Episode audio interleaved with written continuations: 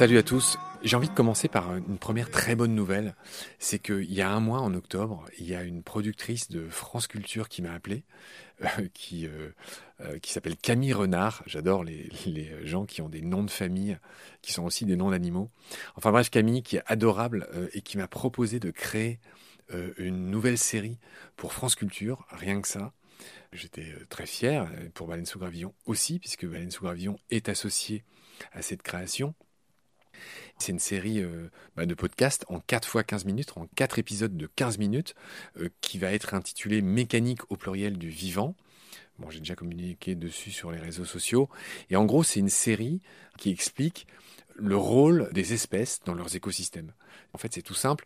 La question à laquelle on me demande de répondre, c'est euh, tu retires les loups d'un écosystème, qu'est-ce qui se passe? Où tu les rajoutes, où ils reviennent dans un écosystème, qu'est-ce qui se passe? Et c'est une vraie question. Et euh, nous, on voit que ce qui se passe en France avec les problèmes que ça pose avec le, pastoralisme, l'élevage. Mais euh, ben, il y a un autre exemple qui est l'inverse, au Yellowstone, où les loups ont un peu euh, sauvé la situation. Il y avait trop de wapiti, ils ont régulé les populations, et, et c'est là qu'on a vu que en fait, ça a permis de, de ramener la biodive partout dans ce parc c'est une des choses qu'on raconte dans ce podcast avec France Culture. Un podcast France Culture.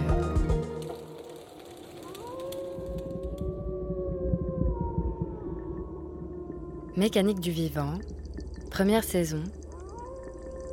Le loup, par Marc Mortelmans. Il y a bien longtemps, il y a 40 000 ans, les derniers hommes de Néandertal disparaissent. Ils laissent la place aux Homo sapiens, nos ancêtres. Durant ces tâches de glace finissant, deux espèces de mammifères survivent grâce au collectif. Les premiers sont les hommes, les autres sont les loups. Ils sont voisins, souvent rivaux et parfois ennemis. Mais peu à peu, quelque chose d'extraordinaire se passe. À plusieurs endroits, à différents moments, les loups se rapprochent des hommes. Une amitié, une alliance se tisse. Certains loups sont apprivoisés puis domestiqués.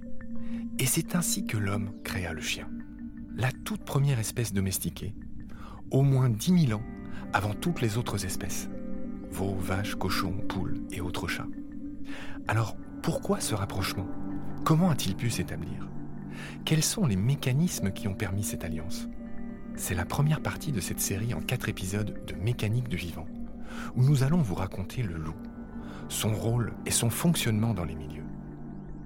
Canis lupus le loup gris, un animal à part, totalement emblématique.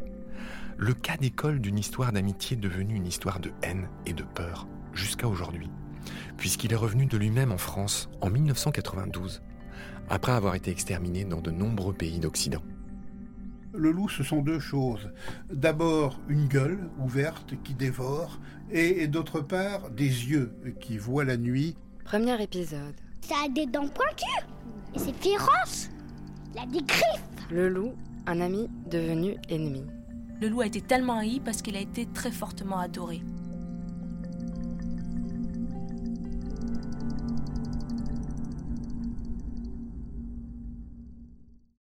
Bref, je serais vraiment très honoré que vous l'écoutiez euh, sur l'appli Radio France ou France Culture.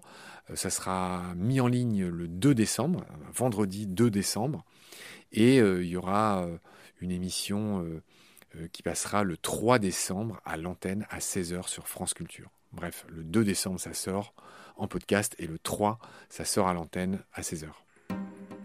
Je vous remercie d'être si fidèle à tout ce qu'on fait. Prenez soin de vous et de ce qu'il y a autour de vous. Et à très vite. Salut.